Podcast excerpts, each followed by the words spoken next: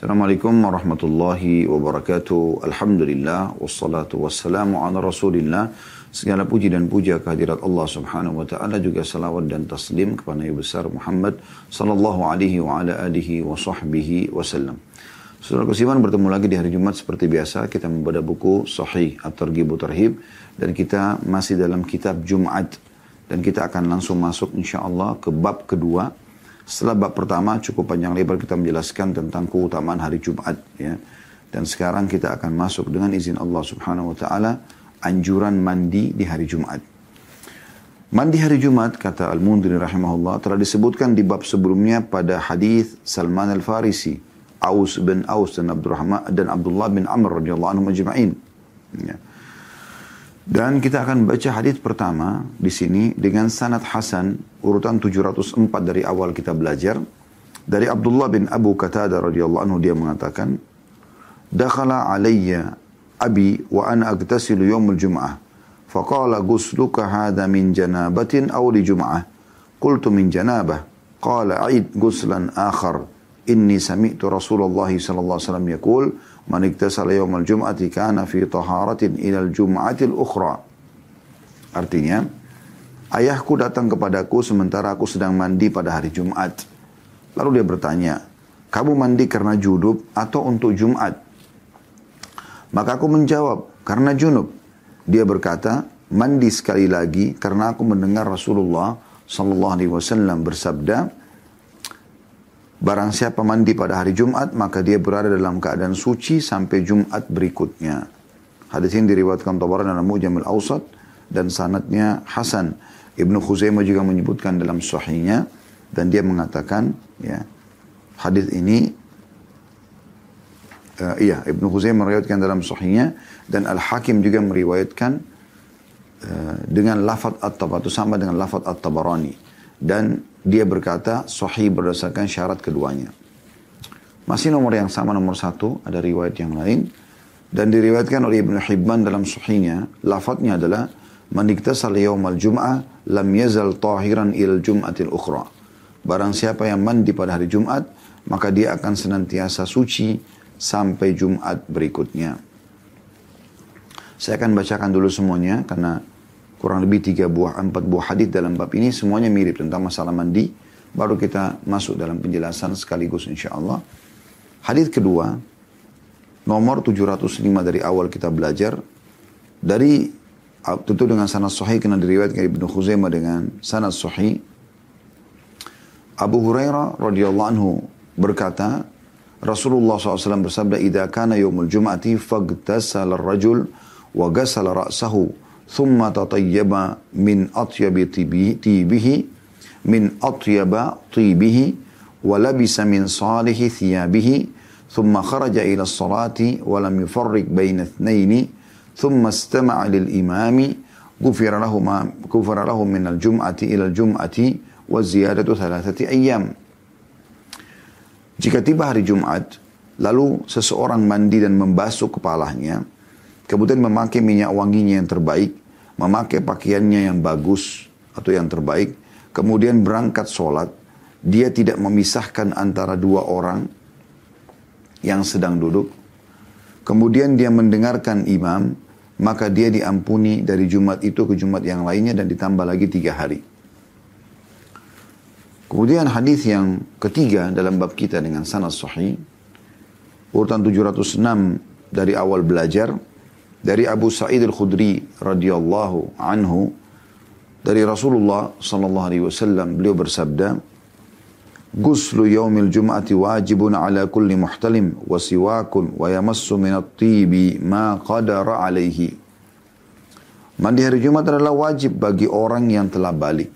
Wajib bagi orang yang telah balik.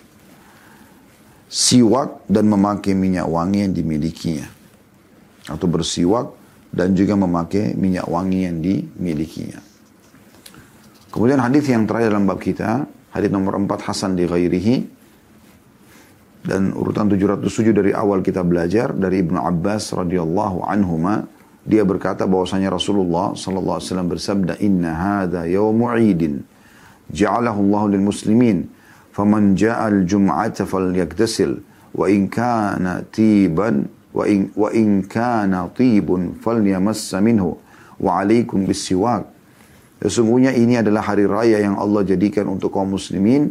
Barang siapa yang menghadiri sholat Jumat, maka hendaklah dia mandi. Dia jika mempunyai minyak wangi, maka hendaklah dia memakai dan hendaklah kalian juga bersiwak. Hadis ini diriwayatkan Ibnu Majah dengan sanad Hasan. Dan hadis ini dinyatakan Hasan di ghairi oleh Syekh Albani karena dikuatkan dengan riwayat-riwayat yang lain. Dan beliau mengatakan akan hadir hadis-hadis yang menunjukkan kepada bab ini di bab-bab berikutnya insya Allah. Baik. Kita kembali kepada hadis pertama, saudaraku seiman, dari bab anjuran mandi di hari Jumat ini. Hadis pertama adalah hadis Abdullah bin Abu Qatada. Dia menyatakan bahwasanya dia pernah mandi dan Abu Qatada sahabat Nabi. Abdullah anaknya sahabat ini. Ya. Dia mengatakan, aku satu hari pernah ditemui oleh ayahku sementara aku Baru saja selesai, selesai, mandi. Maka ayahku bertanya, apakah kamu mandi ya, karena junub atau karena Jumat? Maka aku mengatakan karena junub. Maka beliau mengatakan, lakukan mandi lagi sekali, karena aku mendengarkan Rasulullah SAW bersabda, siapa yang mandi pada hari Jumat maka dia dalam keadaan suci sampai Jumat yang akan datang. Pelajaran pertama dari hadis ini adalah kejelian Abdullah bin Abu Qatadah radhiyallahu anhu jema'in bagaimana dia menceritakan dan tidak langsung to the point kepada penyampaian ayahnya tentang hadis Nabi SAW. Tapi lebih kepada menceritakan keadaan. Ini kan kasus. Kasusnya adalah dia pasti temui ayahnya di hari Jumat dan baru selesai mandi. Maka dia menceritakan itu. Dia tidak langsung mengatakan ayahku berkata, Abu Qatada bahwasanya Rasulullah SAW bersabda ya siapa yang mandi hari Jumat maka dia dihitung bersuci dalam keadaan suci sampai Jumat akan datang. Dia tidak langsung masuk ke poin itu. Tapi dia menjelaskan sebab ya dari kenapa dia menyampaikan atau meriwayatkan hadis ini. Yaitu pertemuan dia dengan ayahnya seorang sahabat Nabi yang juga ini faedah yang kedua kejelian ayahnya Abu Qatadah radhiyallahu anhu. Dan bagaimana posisi dia sebagai seorang ayah yang peduli sekali dengan keadaan anaknya. Jadi yang pertama keutamaan Abdullah dalam menyampaikan ya, sebab dia meriwayatkan hadis ini ya, dan bisa saja dia langsung masuk to the point ya menyampaikan tentang inti hadis tapi di sini dia menyampaikan kepada kita sehingga kita tahu gitu ya uh, sebab dia meriwayatkan hadis ini. Ya. dan ini penting. Tidak selamanya hadis itu hanya sekedar disampaikan saya tapi mungkin karena ada kasus yang sedang terjadi kemudian ada orang yang meluruskan kita lalu kemudian kita mendapatkan atau mendengarkan hadis dari Nabi SAW sebagai nasihat. Kemudian yang kedua pelajaran adalah kecerdasan dan kejelian Abu Qatada sebagai ayah radhiyallahu anhu. Bagaimana beliau jeli sekali di sini dalam menilai anaknya ya peduli terhadap anaknya jadi apa yang anak sedang kerjakan walaupun sudah benar di depan mata kita, tidak ada salahnya kita bertanya. Terlebih lagi memang kalau dalam perbuatan dia itu ada hal yang bisa kita berikan tambahan masukan. Ya. Jadi contoh kasus ini Abu Qatada anu hari Jumat dia ketemu sama anaknya ingin sama-sama sholat Jumat dan dia lihat anaknya sudah mandi kalau kita mungkin sebagai ayah umumnya kalau kita berpikir sederhana saja ya udah selesai ayo kita sholat Jumat kita pergi kita nggak perlu tanya kenapa dia mandi kan kita tahunya mandi hari Jumat dianjurkan. Tapi di sini dia sangat jeli. Radhiyallahu anhu dia mengatakan, kamu mandi ini sekarang sudah rapi seperti ini. Tadi niatnya apa? Mandi junub atau mandi Jumat? Maka anaknya mengatakan mandi junub. Artinya hanya niat junub saja. Maka ayahnya mengatakan mandi sekali lagi. Dan niatkan sekarang mandi kamu yang kedua untuk Jumat. Dan ini kejelian seorang ayah dalam menetapkan dan membantu anaknya agar menjalankan sunnah Nabi Shallallahu Alaihi Wasallam. Ini hal yang positif sekali. Oleh karena itu kita sebagai orang tua harus peduli benar ya. Jadikan anak kita sebagai ajang utama kita meraih pahala dari mereka. Ajarkan kepada mereka semua kebaikan. Ya sedetail mungkin kita bisa sehingga dia hanya mengambil sebagian kecil dari orang selama memang kita punya ilmunya tentunya. Banyak contoh-contoh yang lain seperti mengajarkan makan dengan tangan kanan, minum dengan tangan kanan, jangan bernafas di, di makanan dan minuman. Sebagaimana anjuran Nabi SAW dan larangan beliau SAW. Menggunakan busana muslim, ya. Bagi perempuan busana muslimah, ya. Dan segala macam hal yang berhubungan dengan masalah perintah-perintah agama. Saya melihat dulu, ya saya punya pengalaman pribadi, teman-teman sekarang saya berbagi. Ayah saya rahimahullah, Semoga Allah rahmati beliau sudah meninggal. Uh, dia tahu kalau saya sudah mengerjakan sesuatu itu. Seringkali dia sudah tahu sebenarnya. Cuman dia coba membahasakan lagi yang saya tangkap adalah beliau ingin terlibat dalam perbuatan saya itu lebih jauh lagi agar beliau panen pahala. Contoh, beliau sudah tahu sebenarnya saya mengerjakan sholat duha, tapi kadang-kadang beliau duduk dan sengaja menyinggung tentang masalah sholat duha. Dan dengan harapan tentu saya lebih termotivasi untuk mengerjakannya. Jadi subhanallah tidak selamanya nanti anak kita tidak kerjakan baru kita nasihati tidak. Bisa saja anak kita sudah kerjakan tapi kita memperkuat itu agar supaya kita lebih kita juga lebih mendapatkan pahala walaupun seorang ayah atau ibu itu akan panen pahala ayah, ayah, pahala amalan anaknya walaupun mereka tidak menganjurkannya. Jadi semua perbuatan baik anak itu akan dipanen oleh orang tuanya. Tapi tidak semua amal buruk dipanen dosa oleh orang tuanya. Kecuali dia penyebab dari amal buruk tersebut. Dari pergaulan bebas, dari minuman keras dan segala macam. Kalau orang tuanya yang membukakan pintu buat anak, maka dia panen dosa. Tapi kalau tidak, maka dia tidak akan panen dosa. Tapi semua amal baiknya anak tersebut akan menjadi amalan tambahan bagi orang tua. Hanya di sini kita bisa sebagai orang tua lebih peduli lagi. Dengan harapan ada ekstra pahala dan juga anak kita bisa lebih berpegang teguh pada ajaran agama itu. Itu maksud daripada atau faedah kedua dari sikap Abu Ubaidah, Abu Qatada radhiyallahu anhu, Abu Qatada radhiyallahu anhu.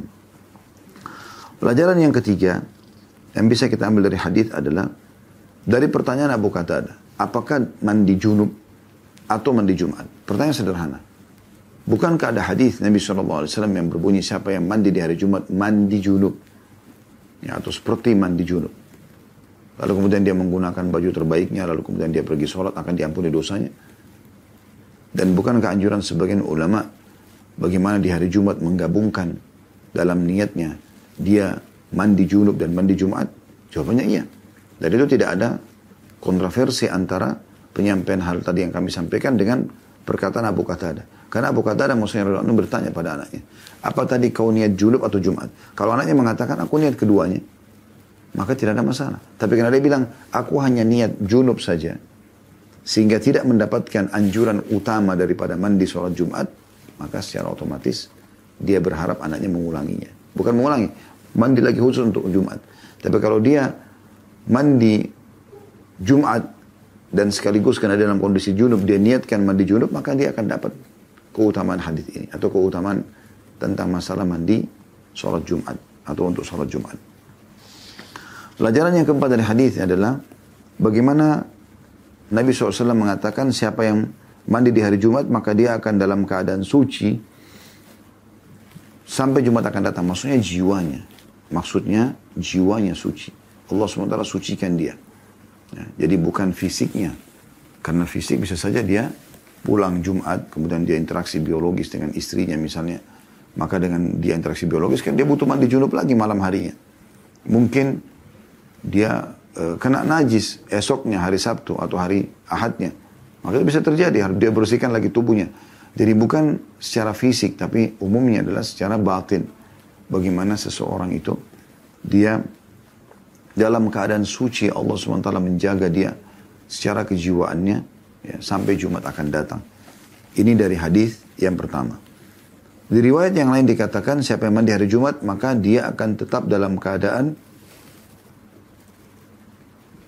senantiasa suci sampai Jumat berikutnya. Dan ini semakna dengan potongan riwayat yang sebelumnya. Ini satu nomor ya, nomor satu. Kita masuk ke nomor yang kedua atau hadis yang kedua. Faedahnya, tadi sudah ada empat faedah dari hadis yang pertama. Dari hadis ini, uh, ada anjuran, ya, agar menggabungkan mandi Jumat itu dengan hal-hal yang lain. Selain mandi di sini, dia juga menggunakan wangi-wangian. Bahkan dikatakan tatayyaba min atyabi bihi. Dia menggunakan minyak wangi terbaiknya. Mana minyak wangi paling Anda favoritkan, itu yang Anda pakai di hari Jumat. Jangan Anda asal jalan saja uh, keluar dan kemudian khusus karena Jumat pakai parfum. Ya, gampang lah di masjid dekat rumah dari taruh parfum kok yang murah-murah. Yang penting saya pakai parfum. Enggak. Di sini anjuran kata Nabi SAW menggunakan minyak wangi yang terbaiknya. Sudah mandi bersih, menggunakan minyak wangi terbaiknya. Tambah lagi, walabisa min salihi thiyabihi. Dan dia memakai baju terbaiknya baju yang paling dia suka, yang dia paling favoritkan. Tentu dengan syarat juga menutup aurat. Ya. Hindari ini teman-teman sekalian banyak di antara muslimin. Semoga Allah berikan hidayah. Mereka datang ke Jumat dengan pakai baju kaos ketat. Penuh lagi dengan gambar-gambar, tulisan-tulisan. Ya. Pakai celana yang ketat. Ini kenapa di hari Jumat seperti ini? Hari Jumat pakai baju yang terbaik. Pakai baju muslim. Ya. Pakai baju koko, baju takwa. Ya pakai celana panjang yang bersih, pakai sarung, pakai gamis, ya. Dan pakai yang terbaik yang Anda bisa. Ini satu paket.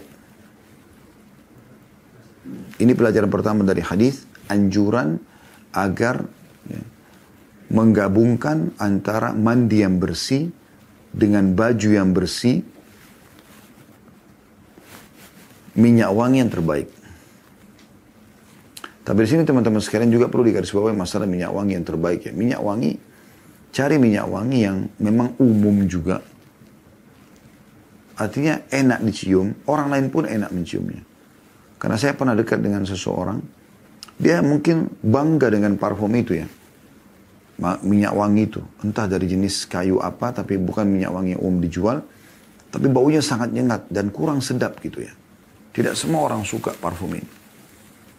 Tapi dia dengan percaya dirinya, dia menggunakan parfum itu lalu dia jalan di sekitar orang. Dan memang betul-betul menyengat sekali. Itu bukan cuma dari saya, dari semua orang pun di sekitar situ merasakan hal yang sama gitu. Nah ini kita harus lebih jeli ya. Dari cari parfum yang terbaik, yang mungkin umum semua orang. Karena kan kita pakai di sini Jumat, kita akan hadir di sholat Jumat. Yang membuat ya para malaikat juga. Karena mereka yang hadir di Jumat itu para malaikat mencatat amal-amal mendapatkan bau wangi itu karena malaikat merasakan dirasakan oleh anak Adam. Ya. Sampai pernah kami baca ada tulisan di Masjid Nabawi di bagian belakang ya dekat bab Malik Fahad ada tulisan ya di sebuah uh, plang digital itu tulisannya uh, jauhi tinggalkanlah rokok karena sesungguhnya baunya pun akan mengganggu orang-orang dan para malaikat. Jadi memang ada hal-hal yang ya, kurang tepat untuk dilakukan dan banyak orang lakukan itu. Saya lihat juga orang sebelum masuk masjid khutbah sudah dimulai dia masih merokok dulu di, di pelataran masjid.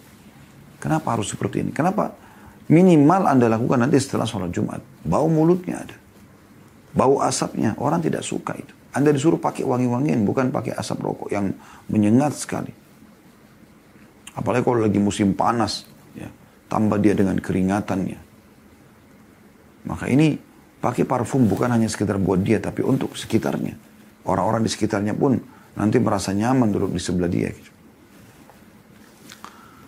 Ini pelajaran pertama dari hadis kedua. Kemudian pelajaran yang kedua adalah dianjurkan menuju ke masjid dan bersegera dalam masalah itu Jumat dan tidak memisahkan antara kedua orang yang sedang duduk serta mendengarkan imam. Ini satu paket. Datang ke masjid, cari tempat yang dia tidak memisahkan antara orang. Dalam arti kata, jangan orang sudah rapat, dia sengaja mau masuk di situ. Nah, anda kalau mau di saf-saf pertama, anda datang dari awal. Bukan juga teman-teman sekalian, di depan masih ronggang, lalu kemudian dia sengaja pergi ke pojok masjid, di saf belakang. Enggak. Karena laki-laki afdolnya di saf pertama. Kata Nabi SAW dalam hadis lain, Lo ya'lamun nasa ma fi nida' wastaful awal thumma lam yajidu illa yastahimu lastahamu alaih. Kalau seandainya manusia tahu apa yang Allah janjikan di sah pertama, di azan dan sah pertama, menjadi muadzin atau mendengarkan adzan, menjawab lalu sholat. Ya. Dan sab pertama bagi laki-laki, kemudian mereka tidak mendapatkan kecuali mereka harus berundi, maka mereka akan berundi. Jadi memang punya keutamaan. Yang dimaksud di sini teman-teman sekalian adalah tidak boleh orang kalau sudah padat sekali dia tak datang telat. Ada biasa orang begitu sudah telat datangnya tiba-tiba menyerobot-robot. Hanya mengganggu orang yang sedang mendengarkan khutbah. Ya orang anda datang telat anda cari tempat yang masih rowong buat anda gitu. Kadang-kadang mungkin di beberapa masjid kita di Indonesia ini saya lihat ada yang berlantai dua, mungkin di lantai dua bisa anda masuk gitu. Tapi ini satu paket ini pelajaran kedua, yaitu dia segera ke masjid, dia tidak memisahkan antara orang yang sudah duduk, yang padat sudah ya. Tapi kalau masih ada renggang boleh tentunya. Dia mendengarkan khatib dan ini sudah kami titik beratkan ada seorang penanya pada dua pekan yang lalu, dua Jumat yang lalu ya. Uh, kalau dia tidak mengerti apa yang disampaikan oleh khatib karena berbeda bahasa, apakah dia boleh berzikir saja? Anda tidak ngerti apa yang khatib sampaikan. Kami sudah tanyakan fatwanya, jadi jawaban para ulama enggak seperti itu. Walaupun dia tidak mengerti, artinya tidak anjuran hadis mendengar. Walaupun kalau dia mengerti jauh lebih tepat. Jadi dia yang juga tidak sibuk dengan yang lainnya. Potongan ketiga dari hadis. Keutamaan yang akan didapatkan kalau orang menggabungkan dua hal tadi ya. Yaitu yang pertama mandi pakai minyak wangi yang terbaik, pakai baju yang terbaik. Yang kedua, segera ke masjid, tidak memisahkan antara dua orang dan mendengarkan khatib. Ini kalau dia gabungkan ke enam kegiatan ini, yang saya gabungkan tadi jadi dua poin, ya, maka gufira lahu minal jum'ati ila jum'ati wa thalatha iyam. Diampuni antara Jumat itu dengan Jumat yang ya, sesudahnya dan ditambah lagi tiga hari ke depan. Dia belum melakukan dosa, dosa-dosa kecil sudah diampuni oleh Allah Subhanahu wa taala. Ini keutamaan tersendiri. Hadis yang ketiga memberikan pelajaran kepada kita tentang wajibnya sholat, wajibnya mandi Jumat bagi laki-laki. Diambil dari potongan hadis Nabi SAW, Guslu yomil Jum'ati wajibun ala kulli muhtalim. Mandi Jumat wajib bagi setiap orang yang balik. Jadi Anda kalau mau pergi kerja, seperti hari ini hari Jumat, maka Anda niat mandi pagi itu bukan cuma sekedar menyegarkan badan supaya lebih semangat untuk kerja di kantor, tapi niatkan mandi Jumat. Kalau Anda bisa menggabungkan antara mandi Jumat itu dengan mandi junub, jauh lebih baik. Tapi diniatkan keduanya. Sebagaimana sudah kita jelaskan di hadis Abdullah bin Abi Qatada. Jadi tidak boleh Anda niatkan junub saja. Anda kehilangan ke, ke mandi Jumatnya, gitu kan. Niatkan mandi Jumat sekaligus mandi junubnya, gitu kan. Kalau tidak maka Anda yang masih bujang, ya Anda bisa niatkan mandi Jumat saja. Kemudian Anda pergi kerja. Karena itu sifatnya di sini jelas lafaz hadis wajib. Guslu yomil jumati wajibun ala kulli muhtalim. Wajib bagi setiap orang-orang yang sudah balik. Kemudian ada faedah yang kedua dari hadis yang ketiga yaitu dianjurkan menggunakan siwak Ini punya keutamaan sendiri, ada babnya, bab tentang menggunakan siwak ya. Dan ini sudah pernah kita jelaskan di jilid satu kitab kita. Bagaimana ada anjuran menggunakan siwak. Kalau kita tidak punya kayu siwak dari pohon arak, maka kita boleh menggunakan sikat gigi. Ya. Jadi kalau bisa Anda pun pergi kantor, Anda siapin, sisipin, ada sikat gigi kecil yang sudah sama odolnya. Pas Anda uduk untuk sholat Jumat, Anda sikat gigi sekalian. Itu anjurannya supaya mulut Anda wangi. Kalau bisa Anda bawa mouthwash kecil, Anda kumur-kumur tapi hindari yang beralkohol ya. Ada mouthwash yang non alkohol itu yang dipakai. Obat kumur maksud saya. Maka itu lebih bagus lagi menyempurnakan lagi. Dianjurkan untuk itu ya. Bersiwak. Bahkan ada hadis Nabi SAW di bab siwak di jilid satu yang pernah kita bahas. Kata Nabi SAW aku diperintahkan bersiwak sampai aku mengira ya aku akan ompong karena banyaknya perintah untuk bersiwak. Ini pelajaran kedua dari hadis yang ketiga. Pelajaran yang ketiga adalah anjuran menggunakan wangi-wangian yang dia miliki. Kan kalau hadis yang kedua tadi, pakai yang terbaik. Bagaimana kalau dia miskin? Dia nggak punya, dia nggak mampu beli parfum kecuali yang murah, yang biasa saja.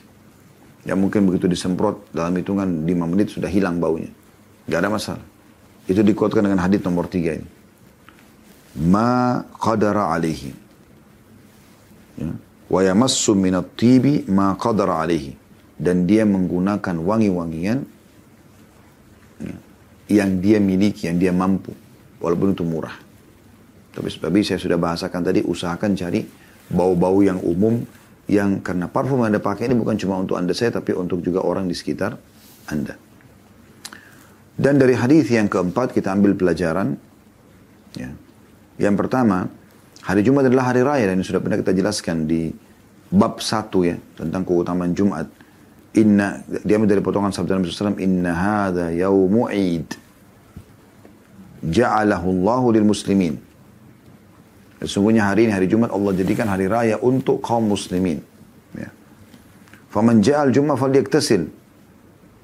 Maka kalau dia datang hari Jumat, dia mandi.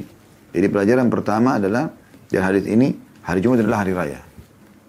Pelajaran yang kedua, dianjurkan setiap hari raya mandi. Ya.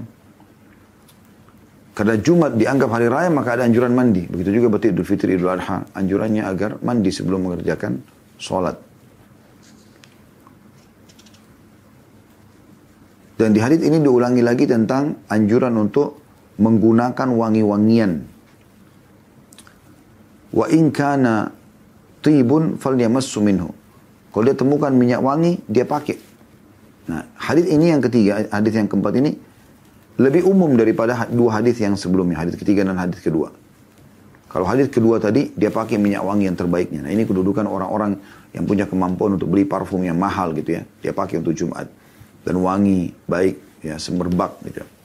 Hadis yang ketiga menjelaskan tentang orang yang miskin tidak punya kemampuan, dia pakai minyak wangi ma qadara alaih yang dia mampu. Di hadis keempat dijelaskan kana tibun falyamas wa in kana tibun falyamas min. Kalau dia dapat parfum dia boleh pakai. Nah ini maksudnya kalau orang sama sekali nggak punya, ada temannya yang bawa parfum di sebelah, ada uh, di masjid biasa sebagai masjid yang faham tentang sunnah Nabi ini menyiapkan, saya lihat beberapa dekat tempat kami ya, ada diletakkan parfum itu. Orang bebas pakai, sedekah gitu. Nah itu juga boleh masuk dalam hadis keempat ini. Ya. Dan kemudian ada anjuran untuk juga bersiwak.